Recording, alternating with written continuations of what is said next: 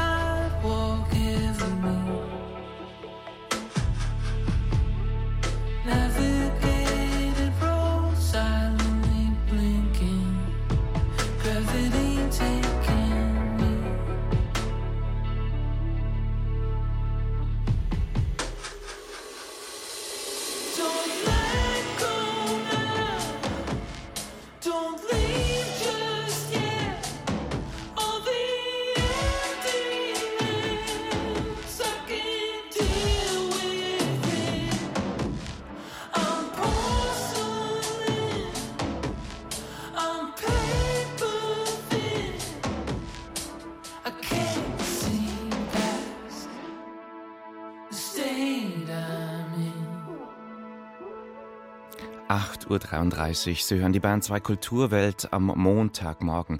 Möglicherweise der Tag, an dem Israel mit seiner Bodenoffensive im Gazastreifen startet. Am Telefon der Kulturwelt kann ich jetzt Andreas Reinicke begrüßen. Er ist Direktor des Deutschen Orient-Instituts DOI. Außerdem war er viele Jahre als Diplomat tätig in Tel Aviv, Ramallah, Damaskus und Tunis. Guten Morgen, Herr Reinicke. Schönen guten Morgen, Herr Roland. Ihr Institut beschäftigt sich mit aktuellen politischen, gesellschaftlichen, wirtschaftlichen und eben auch kulturellen Entwicklungen in islamisch geprägten Gesellschaften. Mit Ihrer Arbeit wollen Sie uns auch helfen, unseren Blick zu schärfen, besser differenzieren zu können, wenn es um die islamische Welt geht. Inwieweit beeinflusst denn der Krieg gerade die Arbeit bei Ihnen am Institut? Worauf stellen Sie sich ein? Also grundsätzlich hat das Deutsche Orient-Institut in Berlin die gesamte Region von Pakistan bis Mauretanien im Blick. Ähm, übrigens nicht nur die islamische Welt, sondern ähm, auch Israel gehört dazu, auch der Iran und die Türkei. Äh, und wir kümmern uns natürlich nicht nur um Krisenfragen, sondern auch Chancen in der Region. Es gibt ja Fragen der erneuerbaren Energien, der Digitalisierung, digitale Fachkräfte und so weiter. Im Augenblick aber liegt natürlich der Fokus voll und ganz auf äh, diesen Konflikt, der auch zu 80 Prozent äh, unserer Zeit in Anspruch nimmt. Lassen Sie uns mal über die Bilder des Kriegs sprechen und welche Folgen das hat. Bilder, die wir in Deutschland im Westen zu sehen bekommen.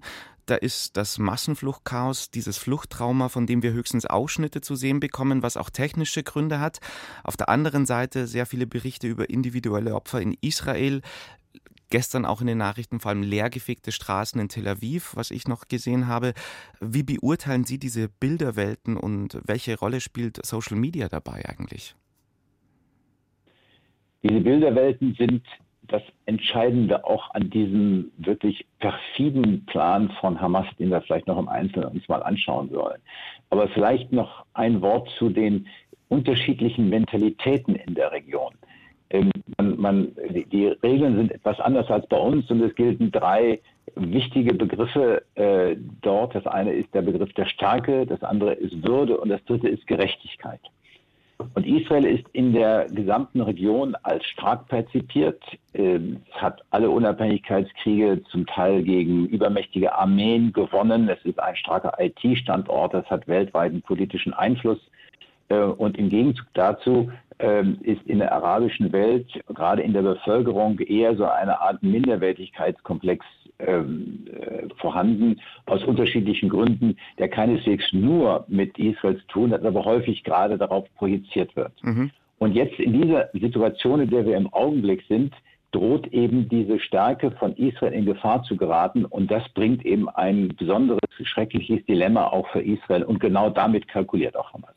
Ja, das war auch gestern so ein bisschen der, der Tonus auch in der Nachrichtenwelt, äh, die aufkeimende Wut und Enttäuschung mit der Regierung, äh, dass dieses Gefühl, wir sind hier sicher und wir, wir haben eine Stärke, dass dieser Nimbus jetzt gerade verloren gegangen ist oder droht verloren zu gehen.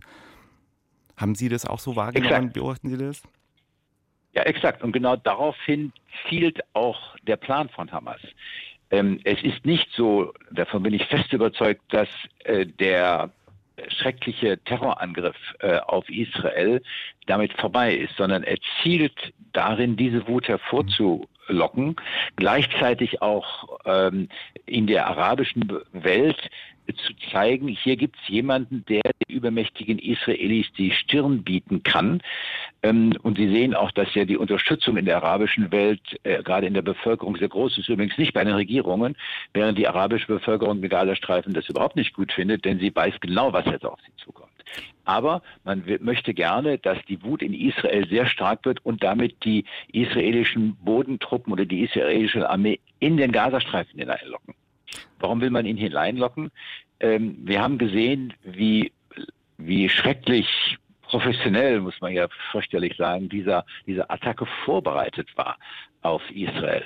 Und es gehört wenig Fantasie zu, äh, zu äh, glauben, dass eine entsprechende Verteidigung von Gaza ebenfalls sehr sorgfältig vorbereitet wurde. Und wenn man weiß, dass etwa 1500 Hamas, bewaffnete Hamas-Anhänger äh, jetzt in Israel getötet wurden und man weiß, dass es insgesamt schätzungsweise 15.000 gibt, dann ahnt man, was da auch auf eine israelische Armee noch hinzukommen kann. Das heißt also, Zunächst mal ist sie schon als schwach äh, erwischt worden und Hamas hat sich stark gezeigt. Wenn mhm. dieser Bodenkrieg in Gaza noch länger dauert, dann würde es in der Perzeption einen zweiteren äh, Gefühl der Stärke geben und keiner weiß genau, was das für die arabischen Bevölkerungen heißt, inwieweit sie dann möglicherweise ihre Regierungen ebenfalls noch zu weiterem Handeln zwingen.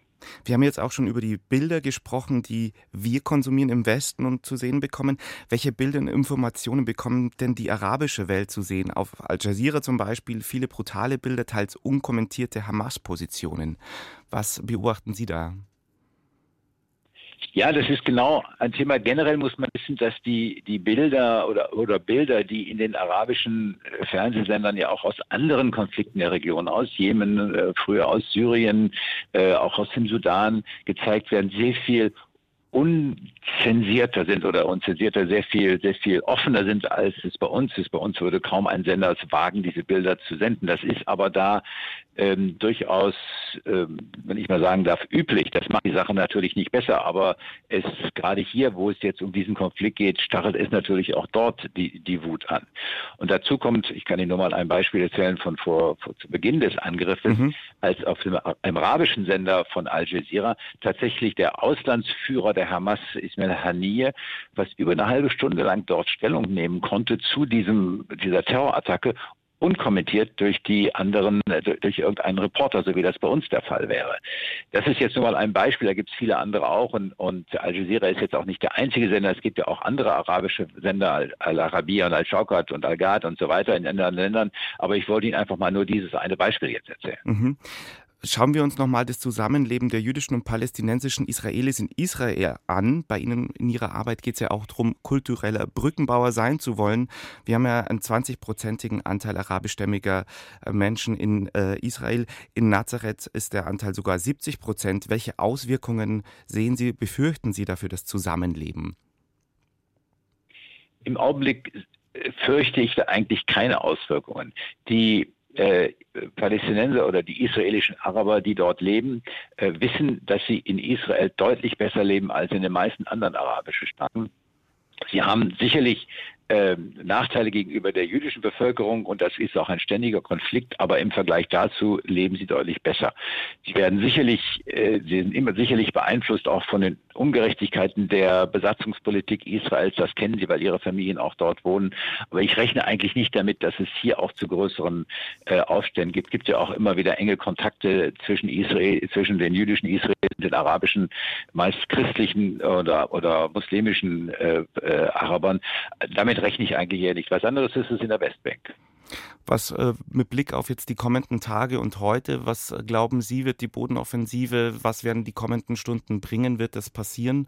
Womit rechnen Sie? Es kann sein, dass es durchaus noch eine Weile dauert, denn es gibt ja neben diesem, äh, dieser Situation auch einen weiteren fürchterlichen Plan oder Element dieses Planes von Hamas, die Geiseln, die jetzt, ja, glaube ich, bei etwa 155 liegen soll. Das ist die letzte Zahl, die Israel bekannt gegeben hat. Äh, und eben auch westliche, darunter auch deutsche Geiseln. Man möchte natürlich alles versuchen, diese Geiseln frei zu bekommen. Das wird sehr schwierig sein, weil sie genau in das Kalkül der Hamas äh, gehören. Ähm, gleichzeitig versuchen wir ja zumindest äh, ausländische Staatsangehörige aus dem Gazastreifen hinauszubekommen. So, da laufen gerade die Verhandlungen.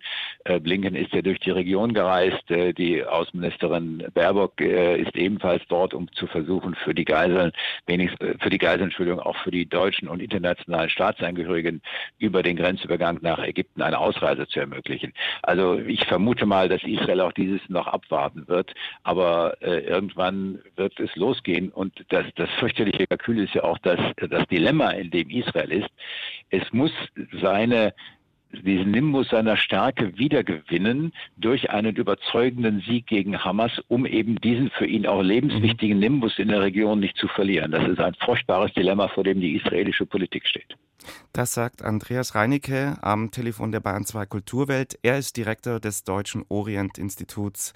Und ich sage ganz herzlich Danke, schöne Grüße nach Graz. Wir haben Sie da am äh, Hotel erreicht, auf dem Handy. Deswegen ich bitte auch die techn kleinen technischen äh, Momente zwischendrin die Probleme zu entschuldigen. Schöne Grüße nach Graz und Dankeschön fürs Gespräch, Herr Reinecke.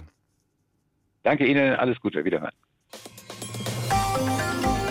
Rezensionen, Gespräche, aktuelle Berichte aus der Welt der Kultur auf Bayern 2. Unsere nächste Station hier in der Bahn 2 Kulturwelt ist Ingolstadt. Dort muss das Stadttheater dringend saniert werden.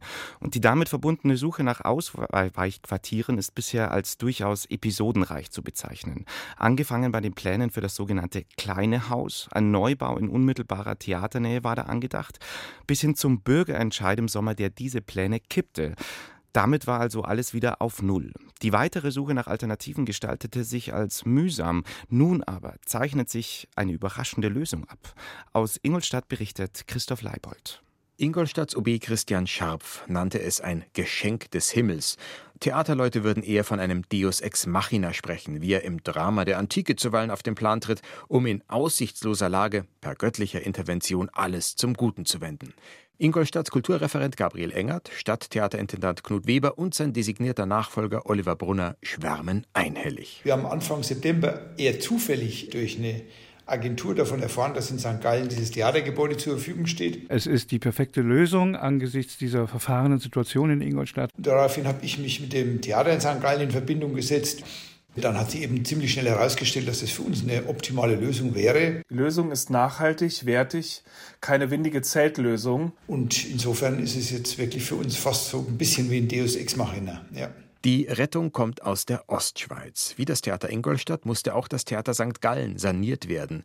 Die Arbeiten dort sind abgeschlossen. Die Ersatzspielstätte, ein mit gewelltem Metall verkleideter Holzbau, hat ausgedient. Sie sollte nun eigentlich zerlegt und die Einzelteile recycelt werden. Nun aber bietet sich Ingolstadt an, das Gebäude komplett zu übernehmen.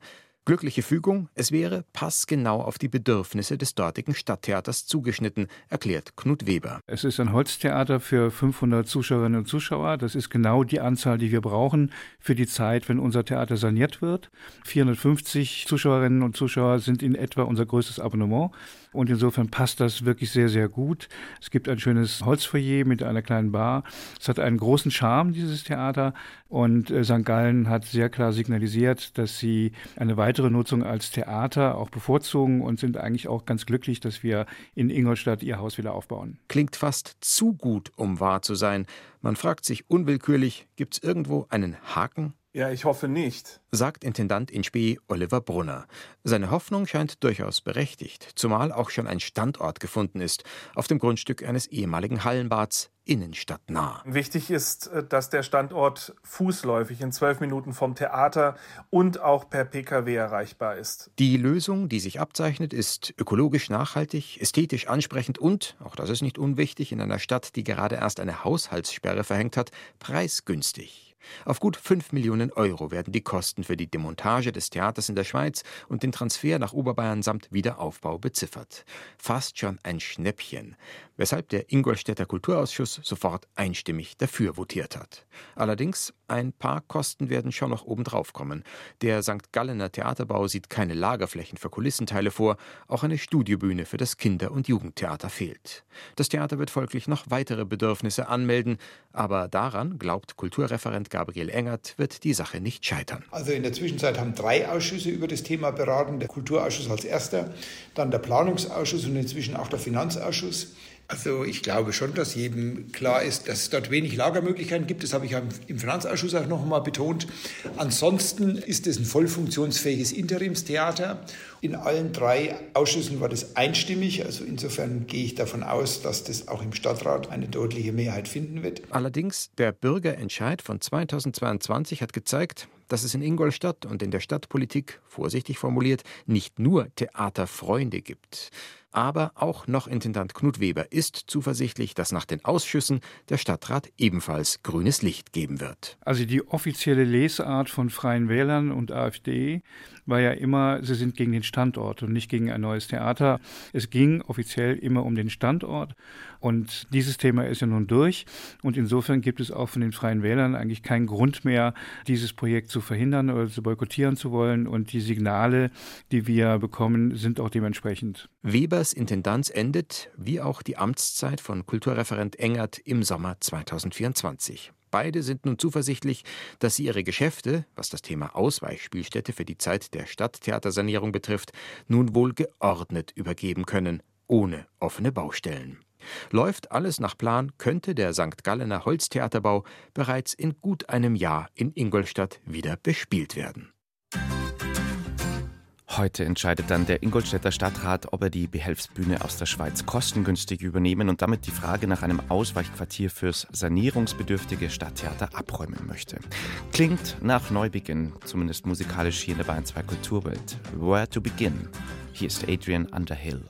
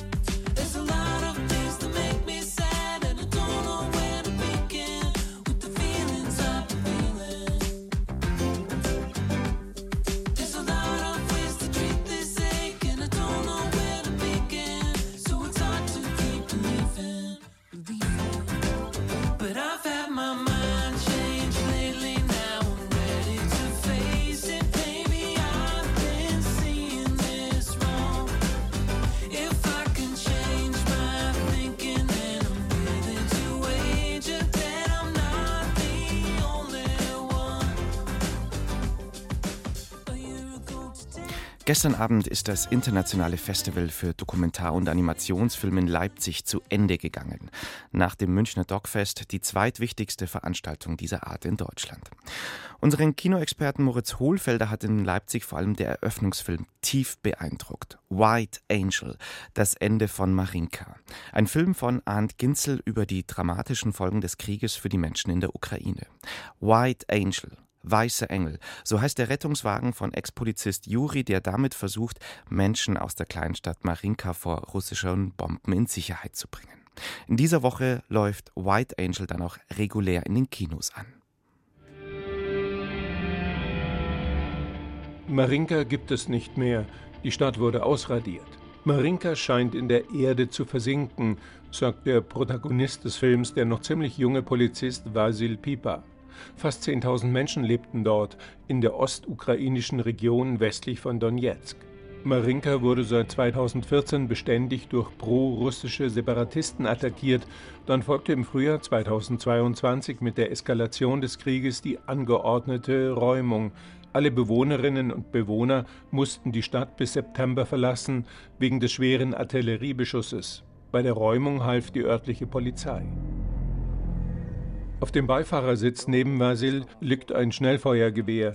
Die Fahrt führt über Schotterwege und grüne Wiesen. Vasil singt gerne. Im Moment das Lied über den Mondprinzen. Das Haus ist verwaist. Auf dem weiten Feld die böse Seite. Übersetzen die Untertitel den Text. Vasil hat seine Einsätze mit einer Helmkamera gefilmt. Regisseur Arndt Ginsel erklärt, man befinde sich gewissermaßen in einer Ego-Shooter-Perspektive, aber eben nicht wie bei brutalen Videospielen in der des Schützen, sondern hier in der des Helfenden. Beeindruckende Aufnahmen, mit denen der Film beginnt, Fahrten durch die zerstörte Stadt, das Betreten zerbombter Häuser, das Tragen von Leichensäcken, das Passieren einer Kirche an verschiedenen Tagen, da steht sie, bei der nächsten Vorbeifahrt brennt sie. Das Sitzen in der Fahrerkabine des weißen Rettungswagens des White Angel zusammen mit Kollegen, oft die Songs aus dem Radio mitsingend, das hilft.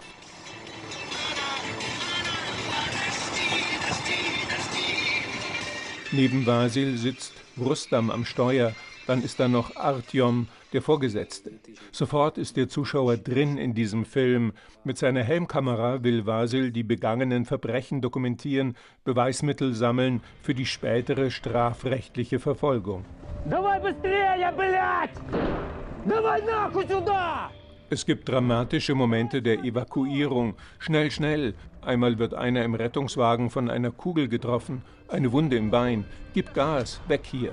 Der Leipziger Regisseur Arndt Ginzel hat dieses Material empfindsam montiert, dicht, aber auch nicht zu dicht, mit drastischen Ereignissen, aber eben auch nicht ununterbrochen. Sie sollen aufrütteln, sichtbar machen, was in den Nachrichtenbildern und Fernsehreportagen meist nicht zu sehen ist, das existenzielle Sein im Krieg, die komplexen Empfindungen eines Geworfenseins an einen Ort des Todes. Manche Aufnahmen sind erschreckend, aber sie dürfen auch nicht abschrecken. Die Zuschauer sollen hinschauen, was da passiert ist in Marinka. Der Krieg ist halt, ist halt ein Monster und der Film ist auch ein Monster. Und klar, zeitweise hat man das Gefühl, er frisst einen auf. So erzählt es Arndt Ginzel in einem Interview mit der Leipziger Zeitung. Die Helmkamerabilder hat er durch Gespräche ergänzt, die er selbst vor Ort geführt hat, mit den Menschen, denen Vasil Pipa als Helfer begegnet ist. Der Krieg kommt einem nahe in diesem Film. Immer wieder spürt der Zuschauer Tränen aufsteigen. Das Ende von Marinka berührt und macht erfahrbar, wie immer wieder die Zivilbevölkerung den Kriegen, egal welchen, zum Opfer fällt und dass die Sehnsucht nach Frieden nie aufhört zu existieren. Der Dokumentarfilm White Angel, das Ende von Marinka, ab Donnerstag in ausgewählten Kinos. 8.54 Uhr haben wir es. Unsere letzte Station in dieser Bayern 2 Kulturwelt ist das Franz-Marc-Museum in Kochel. Das steht gerade ganz im Zeichen eines Künstlers, der zu seinen Lebzeiten sagte, ich will keinen realen Raum, keine reale Bewegung, ich will Bewegung darstellen. Und am liebsten hat er dafür mit Stahl und Draht gearbeitet. Gebogen, gewunden, gestreckt. Norbert Kricke, der Düsseldorfer Künstler, sorgte im Nachkriegsdeutschland für Aufsehen mit seinen Raumplastiken. Auf zahlreichen öffentlichen Plätzen quer durch die Republik stehen Kricke-Plastiken. Nur logisch, dass die Norbert Kricke-Ausstellung in Kochel auch mit einem seiner markanten Metallkunstwerke auf dem Platz direkt vor dem Franz-Marc-Museum die Besucher anlocken will. Tillmann Urbach. Es ist schon ein echter Hingucker, Norbert Krickes Edelstahlskulptur, die jetzt am Franz-Marc-Museum in Kochel in den bayerischen Himmel ragt und wie ein Schattenriss einer einzigen geometrisch gezogenen Linie hinter dem Neubau im Park ihren Platz gefunden hat. Direktorin Katrin Klingsöhr-Leroy ist begeistert. Ja, diese Skulptur Raumplastik große F2 die empfinde ich als ideale Ergänzung für unseren Skulpturenpark. Es ist wirklich eine ganz radikale Reduzierung, Minimalisierung. Und die eine Linie, die nach oben führt in den Himmel, ist neun Meter hoch, was auch eine Herausforderung bei der Installation war. Man hat sehr schöne Perspektiven auf die Skulptur hier im Park. Norbert Kricke, Nachkriegskünstler, radikaler Abstrakter. Ein Name, der bald schon auf der Dokumenta auftaucht. 1961 stellt er im Museum of Modern Art in New York aus. Drei Jahre später bespielt er den deutschen Pavillon auf der Biennale in Venedig. Bis in die 80er Jahre hinein tauchen seine monumentalen, aber immer leicht wirkenden Stahllineaturen als Kunst im öffentlichen Raum auf. Sein ganzes Konzept ist ja Vergeistigung, ja, also die Linie im Raum, das Vermessen des Raums, nicht mehr Volumen wie in der Plastik traditionell, das den Raum verdrängt, sondern durch die Linearität ein Vermessen des Raums und eine Bewusstwerdung von Zeit für den Betrachter. Eine einzige Linie, nicht mehr. Zum Halbrund gekrümmt steht sie schwarz auf weißem Papier und direkt darunter in der Vitrine eine ähnlich elementare Form, eine Kleinplastik aus gebogenem farbigen Draht. Die Linie, das wird in Krickes Zeichnungen und Skulpturen jeder Größe deutlich, kann eine kleine Sensation sein. Ob vereinzelt oder als sich kreuzende labyrinthische Lineatur, Kricke erforscht sie und schafft so eine künstliche und künstlerische Gegenwelt. Als Kricke 1948 anfängt, sich radikal in die Abstraktion zu verabschieden, liegt Deutschland in Trümmern. Alle künstlerischen Gewissheiten, alles Abbildhafte war verbraucht. Mit seinen Lineaturen wird Norbert Kricke zum deutschen Nachkriegskünstler par excellence. Also um es mit Norbert Kricke zu sagen, ist die Begeisterung für die Moderne. Weniger die Ablehnung der Figuration vor der dramatischen Vergangenheit Deutschlands, als vielmehr der Blick in die Zukunft, in die Freiheit. Kricke war im Krieg Pilot, das ist ein Aspekt. Er hatte eine Passion für Tauben, fürs Fliegen, hat Brieftauben gehalten. Also diese große Öffnung in den Raum, auch in den kosmischen Raum. Es war ja auch die Zeit der Forschung, der Erkundung, der Exploration in den Weltraum. Das ist, glaube ich, so der zeitgenössische Hintergrund für seine abstrakten Skulpturen. Krickes Bild- und Skulpturenwelt kennt bei allem Minimalismus durchaus das Spielerische. Da können sich die Drähte zu einem schwungvollen Rund biegen. Tatsächlich wirken manche Skulpturen wie eingefrorene Studien des Flügelschlags seiner geliebten Brieftauben mitten im Flug. Schon 1944, noch im Krieg, hatte Kricke in sein Tagebuch notiert, ich will nicht leben ohne die Freiheit, die Kunst leben zu können. Es war, das zeigt die Ausstellung, ein Versprechen auf die Zukunft. Norbert Kricke, Versuch über die Schwerkraft. Die Ausstellung im Franz-Marc-Museum Kochel läuft noch bis 10. März 2024. Und mit dieser Empfehlung verabschiedet sich die Kulturwelt. Ich bin Tobias Ruland und sage danke fürs Zuhören.